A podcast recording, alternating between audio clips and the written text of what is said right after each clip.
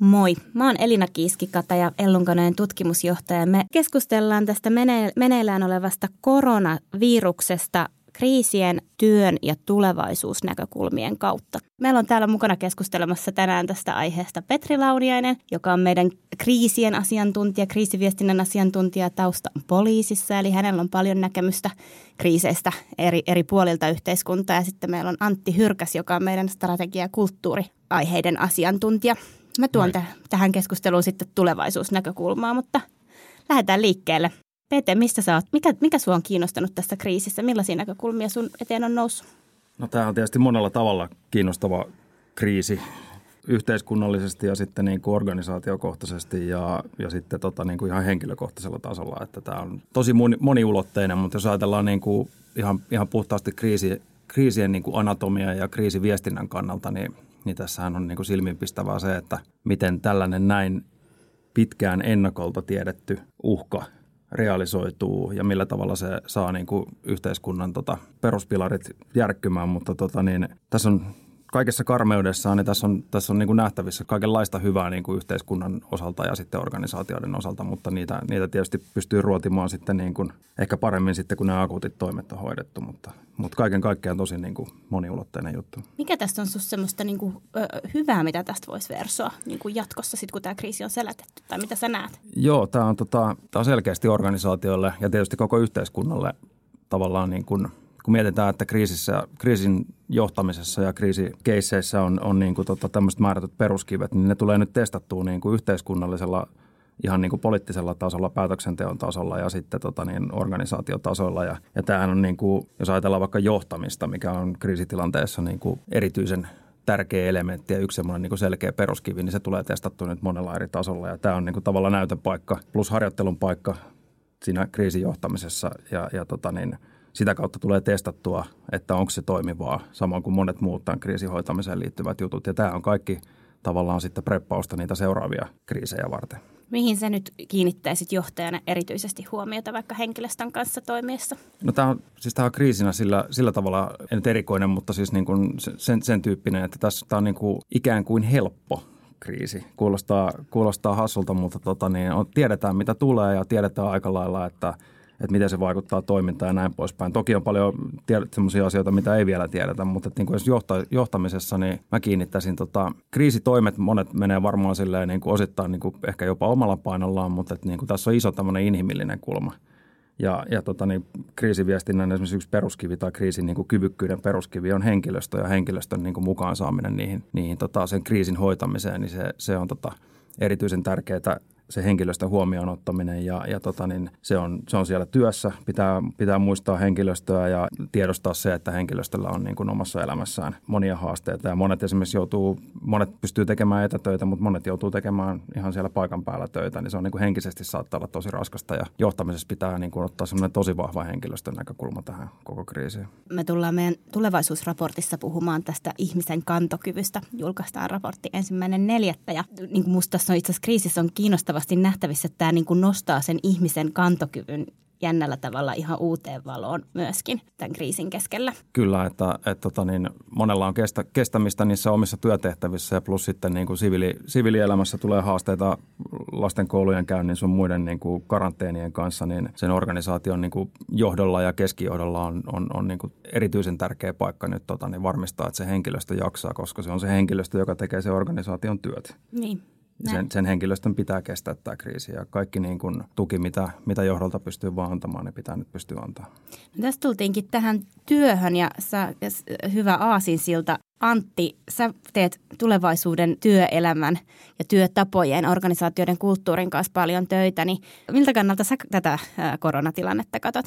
Joo, no, no vähän samaan tapaan kuin Petri tuossa, että tämä on kauhean kiinnostava just sen takia, että työn tulevaisuus saapuu tässä vähän ennen aikojaan ja, ja, ja monet tämmöiset asiat, jotka on ollut vähän pinnalla keskusteluissa, niin kuin etätyö ja, ja tämmöiset virtuaalitiimit nousi yhtäkkiä aika, aika niin kuin voimakkaalla tavalla – yritysten agendalle. Ja, ja niin kuin saa nyt nähdä, miten tästä selvitään ja näin, ja, ja, ja meneekö tämä tosiaan ohi nopeasti, mutta mahdollisesti niin kuin moni firma tulee tässä tekemään aika isoja oivalluksia omien kokeilujen kautta, kautta jos ne ottaa näitä etätyö, etätyökäytäntöjä nyt vähän silleen isommin käyttöön, että ei vaan niin kuin yhden etäpäivän meininkejä, niin tässähän voi tulla jonkinlainen evoluutio loikka niin kuin työtavoissa ja, ja, ja sitä on kiinnostava seurata. Millaisia, onko nähnyt nyt jo käytä, että käytännössä näitä loikkia tehdään? Tapahtuuko sitä? Mun tuntuma on se, että yritykset aika niin kuin rohkeasti ja, ja, ja niin kuin luovalla tavalla lähtee kokeilemaan nyt, nyt tavallaan sitä, sitä etätyötä. Ja alkuun se oletus varmaan on, että se on ihan, ihan niin kuin sitä samaa, mitä on niissä yhden etäpäivän kokeiluissa jo tehty, mutta sehän ei ole ollenkaan sama asia. Jos saat sen yhden etäpäivän, niin, niin, niin sä teet todennäköisesti semmoista vähän niin kuin omaa naputteluhommaa siinä, siinä ja, ja semmoista hommaa, mikä sopii just siihen – ja sä et joudu kohtaamaan niitä vaikeita juttuja, ja, ja, jotka ei etätyön kautta sitten onnistukaan ihan niin hyvin kuin paikalla ollessa. Ja nämä on niin niitä juttuja, mitä musta tuntuu, että monet yritykset aika positiivisesti on hypännyt tähän kokeilemaan, mutta mä uskon, että siellä on vähän semmoisia epävarmuustekijöitä kuitenkin siellä, siellä tota pinnan alla – mitä ne sellaiset epävarmuustekijät voisi olla? Ensinnäkin musta tuntuu, että jotkut asiat onnistuu etätyössä niin kuin, niin kuin paremmin kuin, niin kuin tämmöisessä läsnäolotyössä. Vaikka. Ja jos puhutaan sitä, että miten tarkkaan asiat sovitaan, niin, niin etätyössä usein niin kuin sovitaan aika tiukat deadlineit ja vastuut. Kun taas niin kuin, niin kuin läsnäollessa syntyy semmoinen harha yhteisymmärryksestä ja niitä ei oikein niin paketoida ja lukita aina niitä asioita. Tämmöiset asiat on niin semmoisia automaattisesti aika hyvin toimivia juttuja, juttuja usein näissä etätöissä, mutta, tota, mutta sitten on tämmöisiä asioita niin kuin ratkaisuihin pääseminen. Ää, sitä on tutkittu, että se, se onnistuu hitaammin, niin kuin jos ihmiset tekee yksin työtä. Ne on vähän epävarempia siitä ratkaisusta ja, ja toisaalta luovuus ei kuki oikein niin kuin siinä yksin tehdyssä työssä, jos se pitkittyy. Luovuus tuntuu vaativan semmoisia vähän semmoisia satunnaisia tarpeettomia kohtaamisia ja sitä ei oikein niin kuin oivallettu tuossa etätyössä, että, että niitäkin pitäisi tuottaa jollain tavalla. Ja mieluiten ihan kasvokkaisia ja, ja semmoisia vähän niin kuin kahvihetkityylisiä kohtaamisia. Niin, oot ihan kiinnostavaa. En tietysti uskalla mitään suosituksia antaa, kun en ole alan asiantuntija, mutta mä mietin esimerkiksi tämmöistä, että voiko käydä kävelyillä esimerkiksi palaverissa, jos ei muuten olla niin kuin vaikka samoissa tiloissa. Hmm. Mutta älkää tarkku, tarttuko tähän, en ole asiantuntija. Joo, joo. mutta joo, tuli vaan mieleen. Ilman muuta.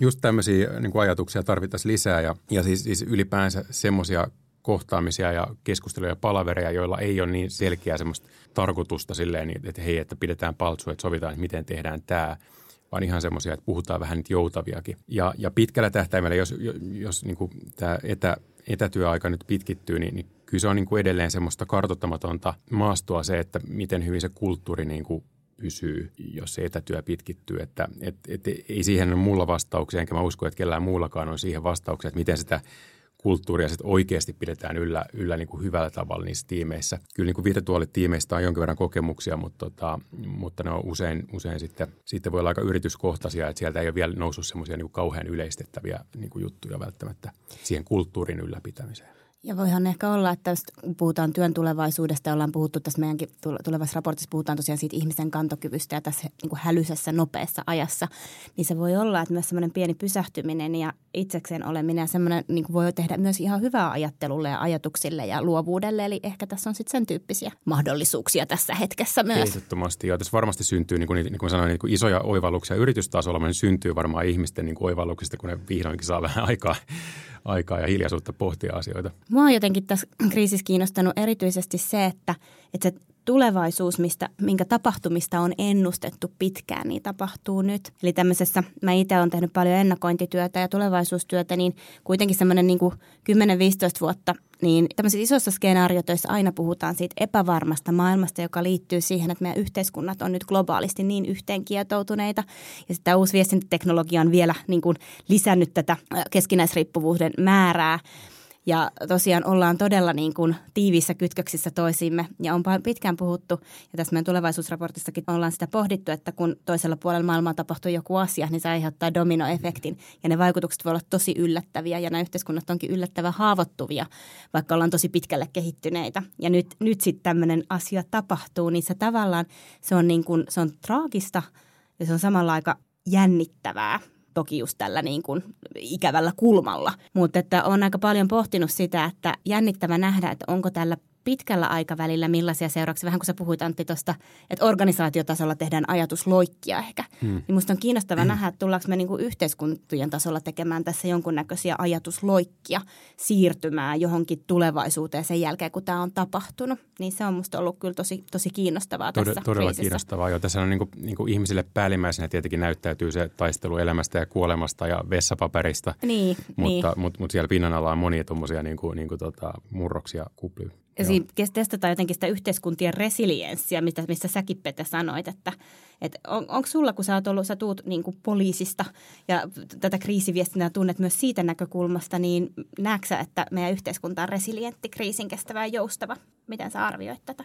Joo, siis kyllä, kyllä mun mielestä suomalainen yhteiskunta näyttäytyy, näyttäytyy siltä ja, ja tota, niin toki, toki tämmöisiä niin kuin ristiriitaisiakin tai niin kuin tämmöisiä muitakin niin kuin äänenpainoja on, että ei, ei, ei oltaisi, mutta että kyllä niin kuin kaikki, kaikki toimet tähän asti niin vaikuttaa hyvinkin siltä, että tota, yhteiskunta on, on todella resilientti, että ehkä, me, ehkä meillä on historiassa joku semmoinen niin kuin, tavallaan ajattelu, että et, tota, niin me pystytään tämmöisiin niin kuin, haasteisiin vastaamaan. Ja se, mikä mun mielestä tässä on jännä, niin, niin tota, tämä semmoinen erikoinen tekijä nyt, että tämä niin kuin sama kriisi nyt pyyhkii jokaisen maan yli. Niin. niin tavallaan voisiko tästä syntyä jotain semmoista isompaa ymmärrystä sitten, kun moni maa on kokenut tämän saman, niin pystyttäisikö sitten näihin ehkä niin kuin tulevaisuuden haasteisiin jotakin sitten ehkä niin kuin yhteisessä rintamassa jotakin paremmin vastaamaan, että tässä on semmoinenkin jännä, jännä kulma. Tuo on tosi kiinnostava näkökulma, koska kyllähän niin kuin mä itse just tästä tulevaisuusnäkökulmasta on miettinyt tätä ja mun entinen kollega Vessa-Matti Lahti tuolta Sitrasta musta sanoi mielenkiintoisesti sen, että me tiedetään esimerkiksi tällä hetkellä, että meitä lähestyy ihan valtava ekologinen kriisi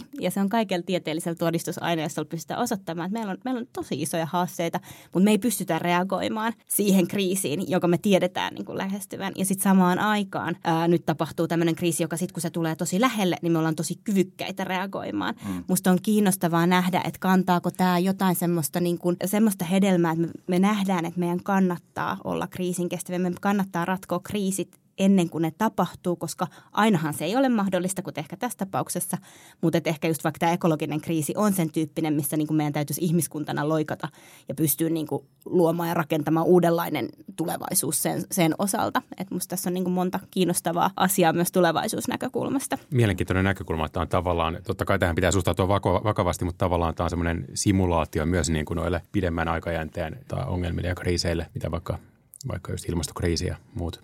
Joo, näin on. Mutta tämä oli tämmöinen pikainen pohdinta tästä aiheesta. Kiitos Antti ja Pete, oli tosi kiinnostavaa jutella tästä aiheesta teidän kanssa. Kiitos. Kiitos.